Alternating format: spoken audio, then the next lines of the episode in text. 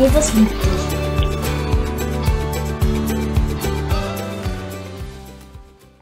Ja, nochmal ein äh, zweites Guten Morgen.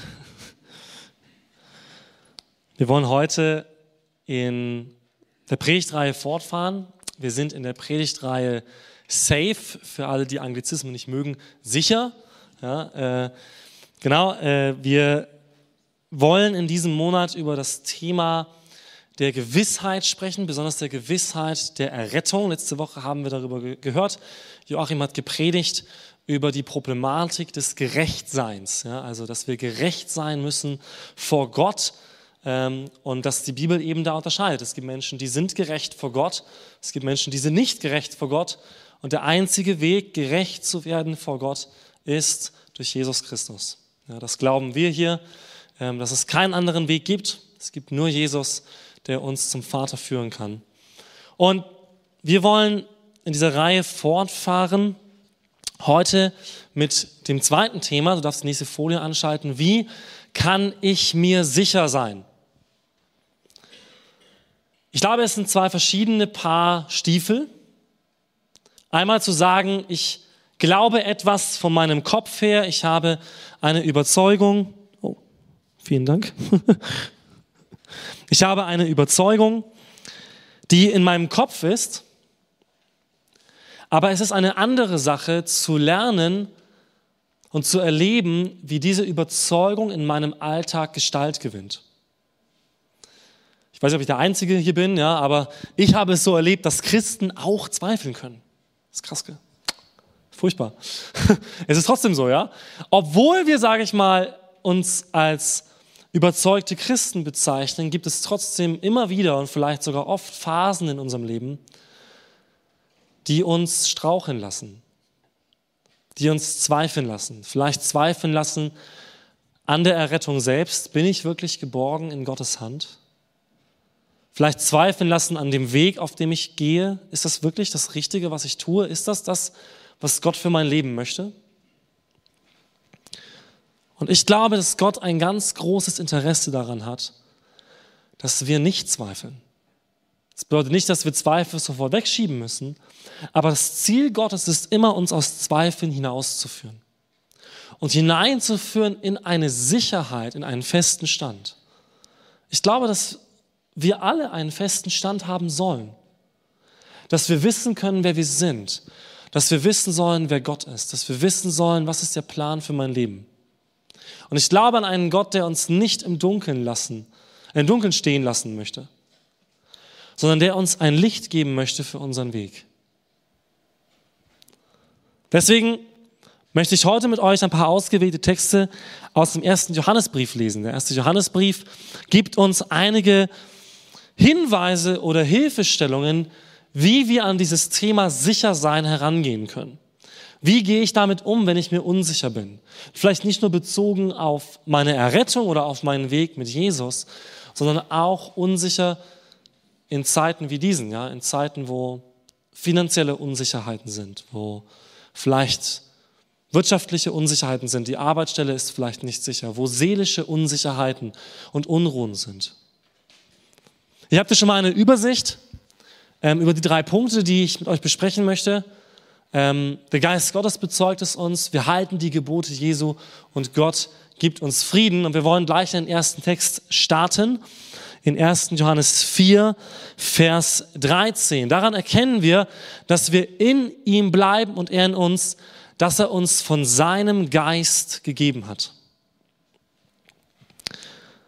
Diese, diese Verse heute oder diese Abschnitte starten immer mit, daran erkennen wir. Also es sind Anzeiger quasi, wie können wir erkennen, dass wir stehen in Jesus? Wie können wir erkennen, dass wir auf dem richtigen Weg sind? Und der erste Punkt ist, Gott hat uns von seinem Geist gegeben. Es gibt viele Menschen, die wahnsinnig großes Wissen haben über das Wort Gottes und über die Kirchengeschichte. Aber dieses Wissen alleine führt noch nicht zu einer Gewissheit.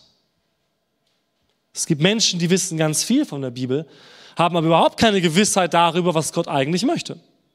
Ja, und zerpflücken alles und sagen, ja, eigentlich weiß man gar nichts. Jesus sagt, oder sagte, als er hier auf der Erde war, ich werde gehen, aber ich werde euch jemanden senden, nämlich den Geist Gottes. Und dieser Geist wird euch in alle Wahrheit leiten. Das finde ich sehr interessant. Er sagt nicht, ich habe jetzt alles gesagt, was ich euch sagen wollte. Jetzt gehe ich und jetzt macht das mal.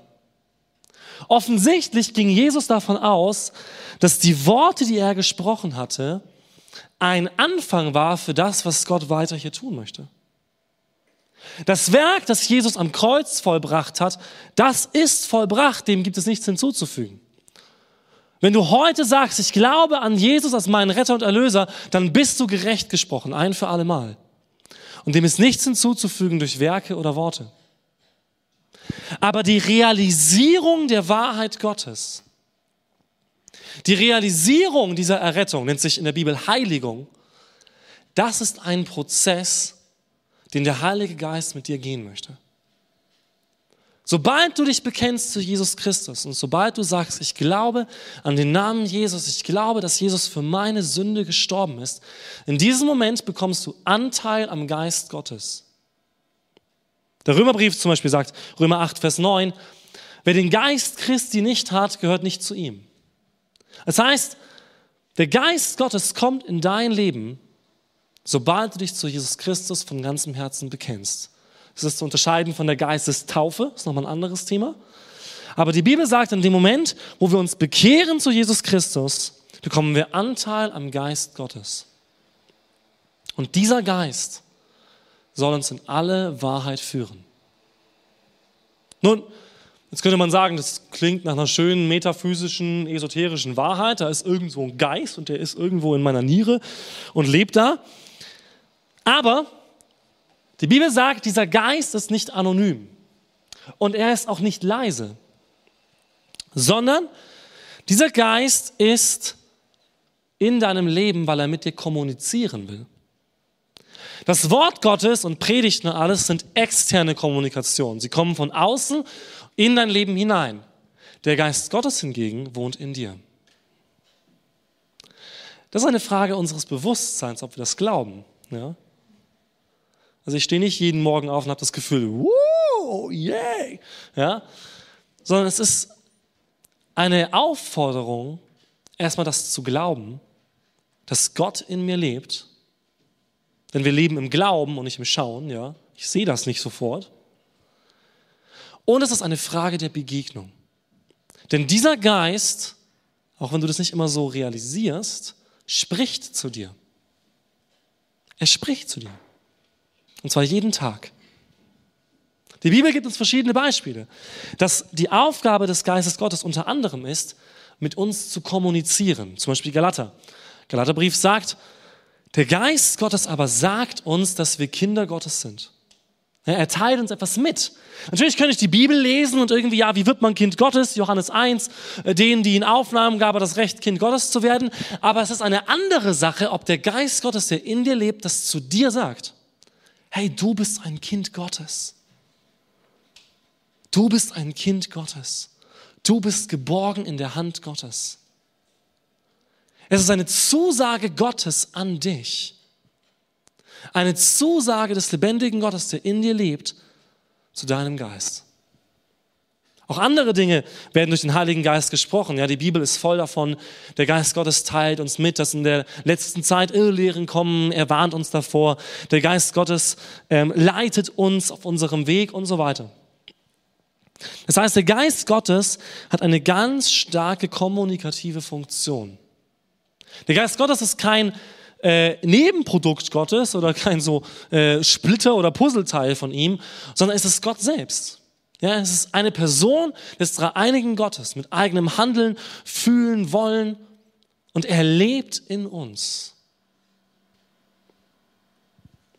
Diese Wahrheit ist so ein bisschen, ne, es ist so, okay, schön. Ich glaube, dass das uns herausfordern soll, das zu glauben und als eine Realität in unserem Leben umzusetzen. Denn wenn das stimmt, wovon ich persönlich ausgehe, wenn das stimmt, dass Gottes Geist in mir lebt, weil sein Sohn am Kreuz gestorben ist und diese Gnade in meinem Leben wirksam wurde, wenn das stimmt, dass Gott in mir lebt, dann fordert mich das heraus, eines zu tun, nämlich Gemeinschaft mit ihm zu haben. Wir müssen verstehen, dass im Alten Testament die Kommunikation mit Gott überhaupt nicht frei war.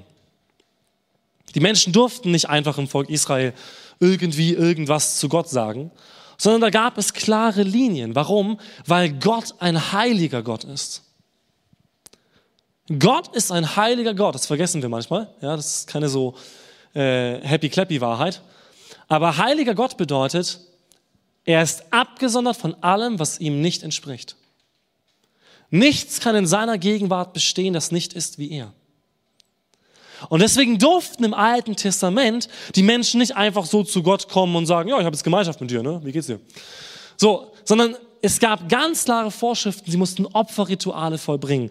Ähm, sie mussten Reinigungsrituale vollbringen, sich waschen. Es durften nur bestimmte Personen an bestimmten Tagen in das Heiligtum eintreten und so weiter.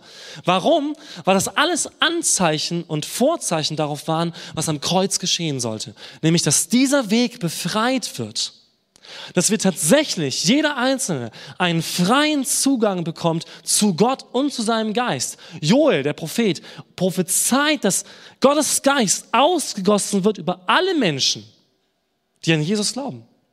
Über alle Menschen. Nicht nur die Hohen, nicht nur die Priester, sondern alle Menschen sollen plötzlich eine freie Kommunikation und eine Intimität mit Gott bekommen.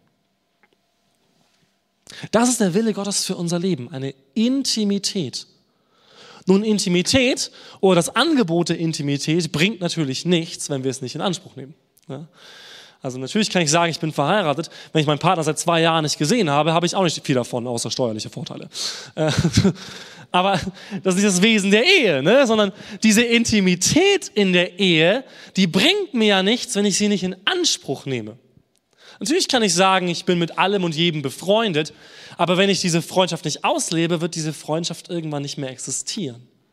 Irgendwann wird man sich begegnen und merken, da ist keine Verbindung. Ja? Obwohl wir auf Facebook, oder nee, Facebook ist schon wieder zu alt, ne? obwohl wir auf, äh, uns auf TikTok gegenseitig folgen.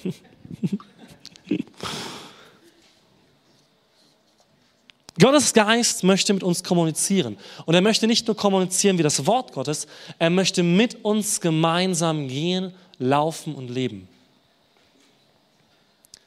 Das gibt uns Sicherheit. Denn wenn wir das erleben und wenn wir das wissen und wenn wir das erfahren, dass Gottes Geist mit mir spricht, dann darf ich in dieser Gewissheit zur Ruhe kommen. Denn diese Wahrheit bedeutet, Gott ist hier. Wenn du zu Hause sitzt und du hast zu kämpfen mit Verzweiflung, mit Fragen, dann hilft diese Wahrheit uns, weil wir wissen, dass ich nicht alleine mit Taschentüchern und, und Schokolade auf meinem Sofa liege, sondern dass Gott da ist. Dass Gott da ist, dass der Schöpfer des Himmels und der Erde da ist und an mir interessiert ist.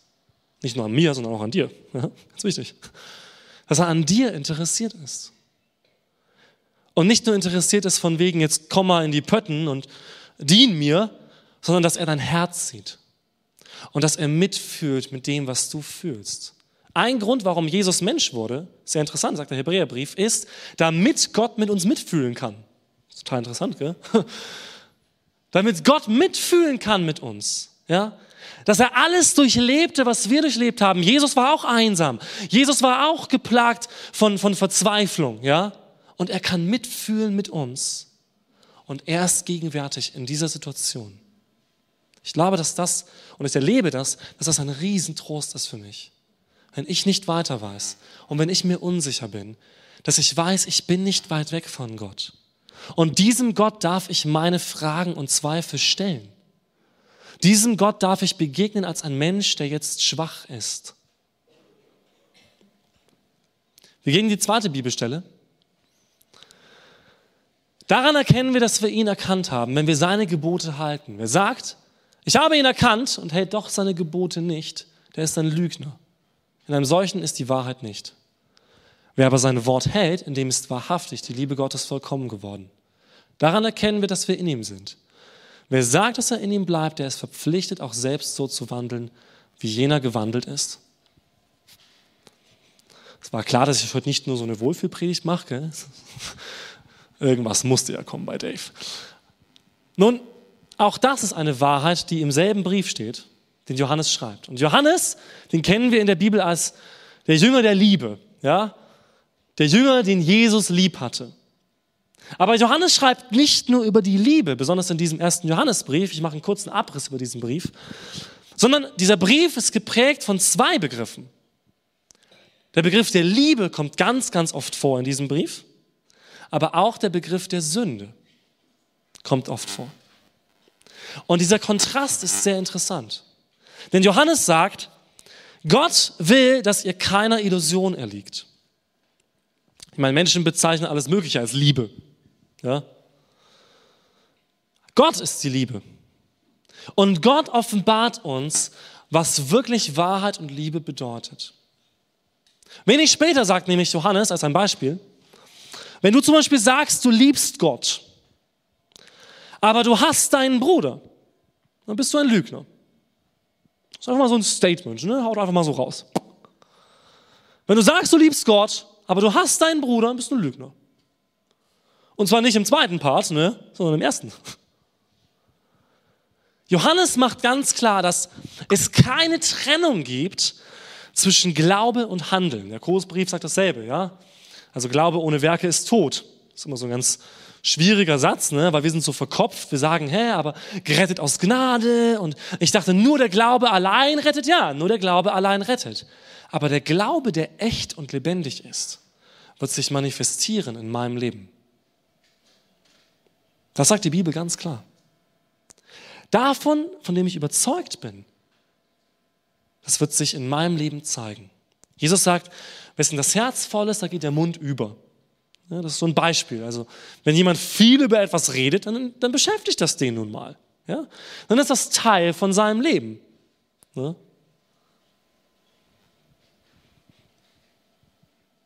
Ich glaube, dass wir durch diesen Vers Sicherheit bekommen sollen. Vielleicht fragt euch jetzt, hä, aber warum gibt mir das Sicherheit? Es gibt mir eher Unsicherheit. Da muss ich mich ja fragen, ja, halte ich jetzt die Gebote Gottes, aber ich mache ja Fehler und mache ich genug? Das ist gar nicht die Frage. Und ich möchte es verdeutlichen an einer Geschichte in den Evangelien. Eines Nachts sind die Jünger auf dem Wasser, ja, und fischen und so weiter, dann kommt ein Sturm. Und in diesem Sturm erscheint Jesus auf dem Wasser. Und Petrus, der war immer so der Vorlauteste, ne, der Vorangänger, sieht Jesus und Petrus sagt, wenn du es bist, dann ruf mich zu dir. Und Jesus sagt, komm. Und Petrus macht einen Schritt und die Bibel sagt, der erste Schritt hat funktioniert. Ne, er geht aufs Wasser. Dann zweifelt er und geht unter. Was zeigt uns das? Sicherheit ob ich wirklich stehen kann, habe ich nicht im Boot. Wenn ich etwas glaube und es nicht tue, gibt mir das keine Sicherheit. Sondern im Handeln, im Ausleben und besonders im Vertrauen auf Gott, wenn ich etwas tue, wird es mich tragen. Nicht, wenn ich es glaube und nicht tue. Also wenn Jesus sagt, äh, liebe deinen Nächsten wie dich selbst, und ich sage, ja, finde ich super. Das, das trägt mein Leben. Hab's aber noch nie probiert. Also, dann trägt das nicht. Wenn Jesus sagt, geh in deine Kammer und bete und der Gott, der im Verborgenen ist und ins Verborgene sieht, der wird das belohnen und du sagst, ja genau, bin ich voll überzeugt. Habe ich aber noch nie probiert. Dann trägt das nicht. Diese Verse werden dich nie tragen. Das Wort Gottes trägt uns dann, wenn wir es tun. Bevor wir es tun können, müssen wir es glauben. Und das ist der Weg. Wir glauben das Wort Gottes. Wir glauben, dass Jesus recht hat. Dann tun wir das Wort und daran erkennen wir, ach ja, Gott sagt die Wahrheit und ich gehe in der Wahrheit. Ich lebe in dieser Wahrheit. Die Wahrheit manifestiert sich in meinem Leben. Zum Beispiel, die Liebe Gottes wird vollkommener in meinem Leben. Ja. Nicht, wenn ich mich zu Hause hinsetze und warte, bis ich mich gut fühle, sondern wenn ich anfange, die Liebe zu leben, dann wird sie sich in meinem Leben manifestieren. Wenn ich anfange, im Vertrauen auf Gott Menschen Gutes zu tun, auch wenn ich nicht genau weiß, okay, wie mache ich das? Aber wenn ich losgehe und etwas tue im Vertrauen auf Gott, dann wird sich die Wahrheit Gottes in meinem Leben manifestieren und ich werde merken, wow, das gibt mir Sicherheit. Das gibt mir Sicherheit. Nicht zu Hause zu sitzen und zu warten, bis das automatisch passiert. Ja? Gibt keine, deinen Joystick lenkt und dich irgendwie bewegt, so, ne? sondern du, du bist herausgefordert, im Vertrauen auf Gott Schritte zu gehen. Paulus sagt zum Beispiel im Galaterbrief, wenn ihr schon im Geist lebt, ja, dann wandelt doch auch im Geist. Also er sagt, warum, warum nehmt ihr das nicht in Anspruch? Ja, der Geist Gottes lebt schon in euch. Warum lebt ihr das nicht aus? Warum geht ihr dann nicht los und fangt an, im Vertrauen darauf Dinge zu tun, die Jesus getan hat? Denn das ist unser Auftrag. Wir selbst sind verpflichtet, so zu wandeln, wie jener gewandelt ist. Wir haben den Auftrag, hier Jesus zu verkörpern. Und wenn Jesus meine Sicherheit ist, dann darf ich im Vertrauen auf ihn das tun, was er von mir möchte. Und ich werde erleben, dass mich das trägt. Wisst ihr, es ist auch für mich als Prediger eine Herausforderung, weil man muss ja mit dem Tun hinterherkommen, was man predigt. Ne? So, wenn man so jede Woche seine Predigten vorbereitet ne? und sich dann fragt, ja, mache ich das alles denn? Ne? Bin ich da so fit drin in allem? Dann muss ich oft klar sagen, nee, bin ich nicht. Und wenn ich das merke, dann muss ich genau das hier in Anspruch nehmen. Ich kann doch nicht hier hinstehen und irgendwas sagen, wovon ich nicht 100% überzeugt bin. Sondern der Prediger und auch alle anderen sind herausgefordert, wenn sie mit dem Wort Gottes konfrontiert werden, bin ich bereit, das wirklich umzusetzen? Bin ich bereit, das zu tun? Wenn ich nicht bereit bin, warum nicht? Wenn ich bereit bin, wie kann ich es tun?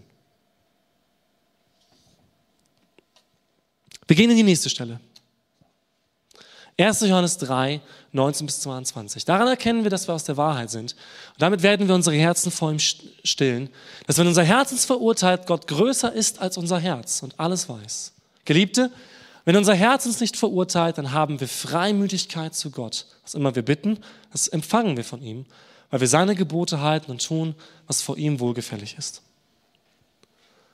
Das ist der dritte Punkt, der uns Sicherheit gibt. Und das ist ein Frieden, der von Gott kommt.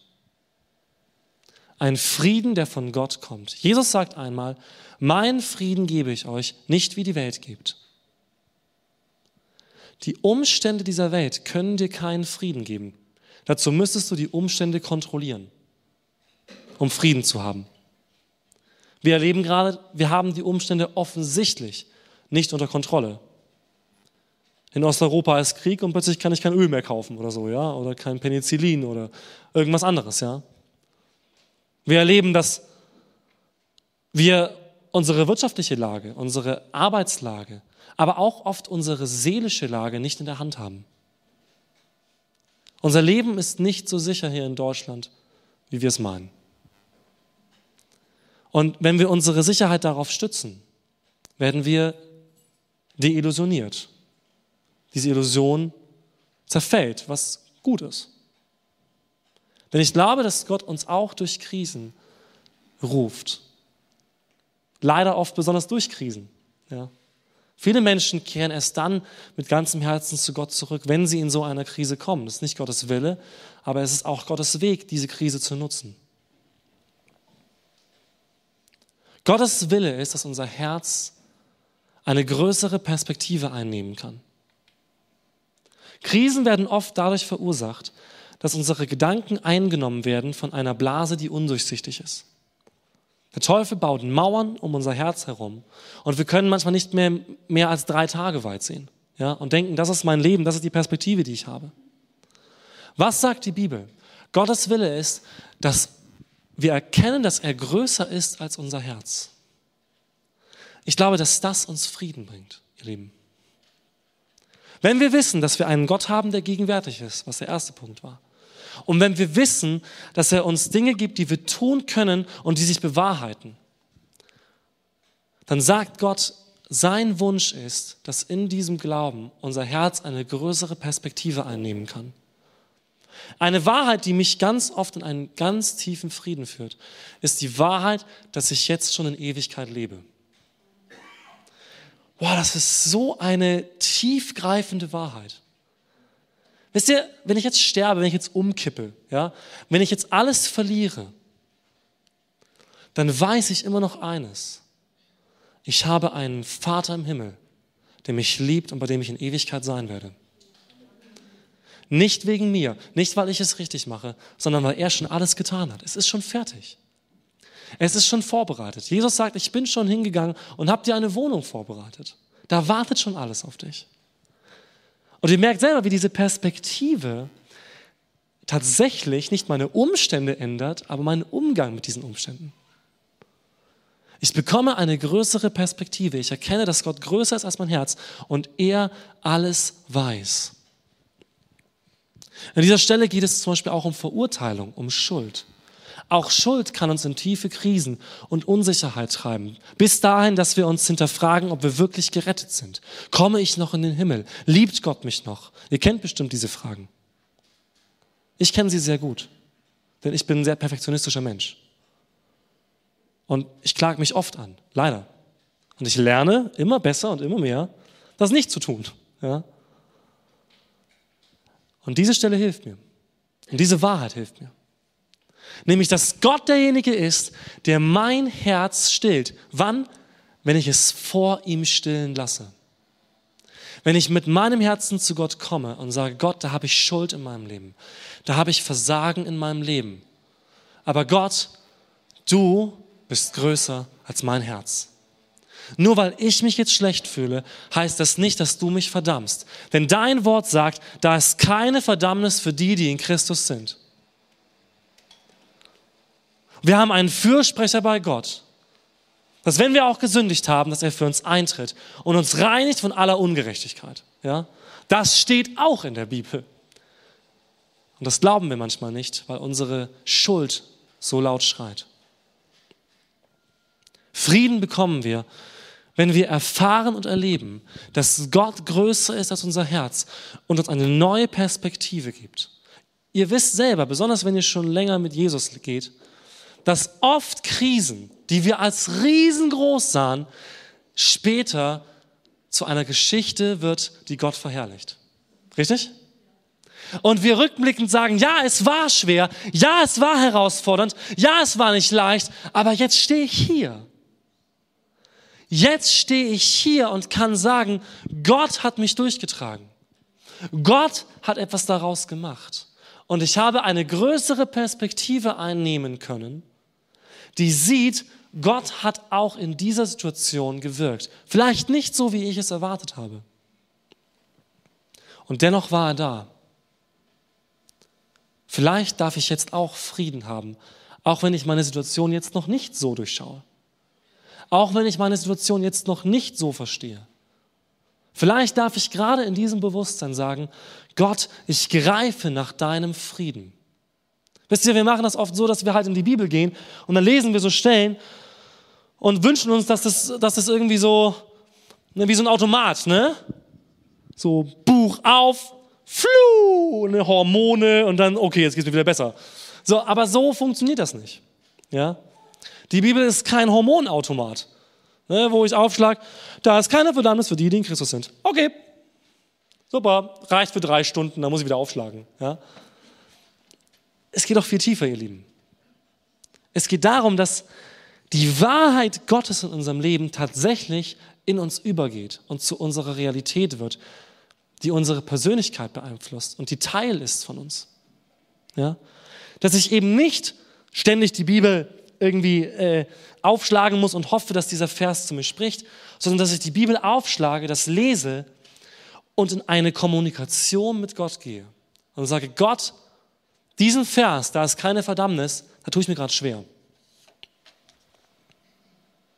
Mein Herz sagt mir gerade was anderes, denn mein Herz verdammt mich gerade. Aber Gott, ich halte an dieser Wahrheit fest. Ich lese da jetzt nicht drüber und sage, oh, ich warten mal auf eine Stelle, wo ich irgendwie Ja und Amen sagen kann. Ne?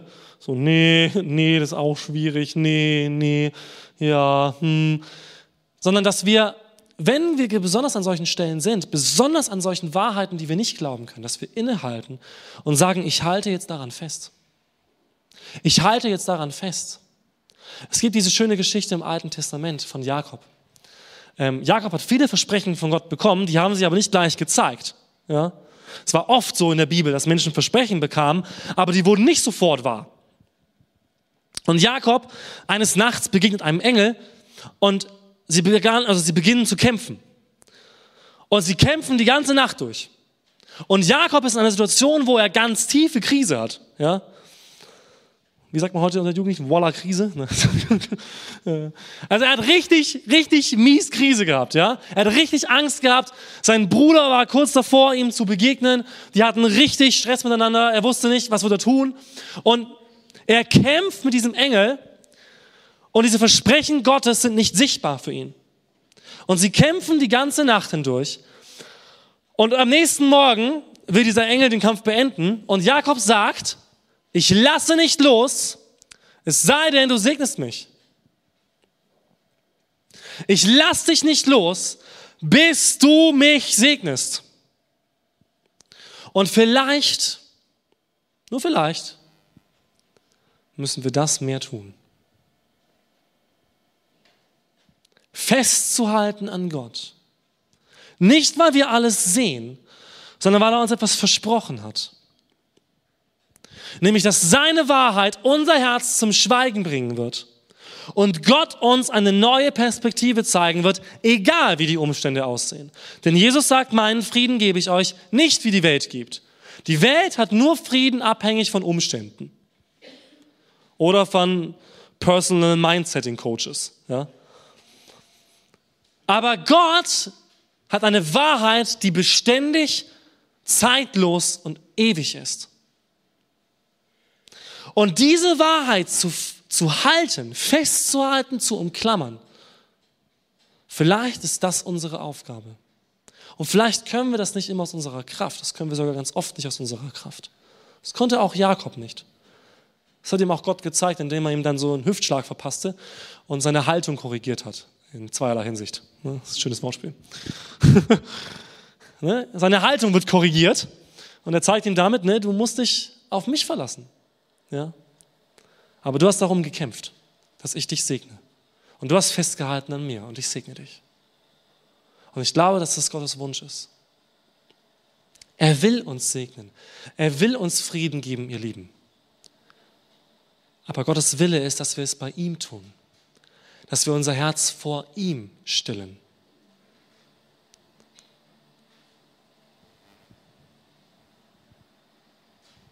Die Band darf gleich nach vorne kommen und ich möchte, dass wir gemeinsam uns jetzt noch diesen Moment nehmen, um vielleicht damit zu beginnen. Du bist vielleicht heute Morgen hier mit vielen Sorgen und Gedanken und weißt gar nicht, ja, du kommst schon gar nicht mehr hinterher mit dem Beten oder so, ja, weiß gar nicht, du bist nur noch am Flehen zu Gott. Hey, das ist etwas Gutes, okay? Es gibt diesen Spruch, äh, erzähl Gott nicht von deinem Problem, sondern erzähl deinem Problem von deinem mächtigen Gott. Finde ich völligen Quatsch, muss ich ehrlich sagen. Finde ich völligen Quatsch. Gott wünscht sich, dass wir ihm von unserem Problem erzählen, ja? Er wünscht sich, dass wir damit kommen.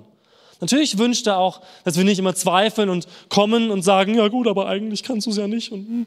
sondern dass wir kommen im Vertrauen, dass, wie es der Vers sagte, wenn wir etwas bitten, dass wir empfangen. Dass wir einen Gott haben, der Gebete erhört. Amen. Also ich bete doch nicht irgendwie, weil mir gerade langweilig ist. Ich bete, weil ich glaube, dass da am Ende der Leitung jemand ist, der mich erhört und liebt und sieht und kennt. In diesem Vertrauen komme ich zu Gott. Nicht mit dem Glücksrad, wo ich hoffe, dass irgendwas rauskommt, sondern einer Gewissheit, dass Gott jedes Wort hört, das ich zu ihm sage. Dass Gott jeden Schrei meines Herzens sieht, der da ist. Und er ruft uns, halt dich an mir fest. Halt dich an mir fest. Geh diesen Schritt mutig aufs Wasser wie Petrus. Tu etwas, was ich zu dir sage, auch wenn du es nicht siehst. Und halt dich an mir fest. Und ich wünschte, dass du diese Begegnung mit Gott erlebst. Nochmal, du musst sie nicht herbeizaubern. Gott ist bereits da. Gott ist bereits da. Ich hab's gleich, keine Sorge.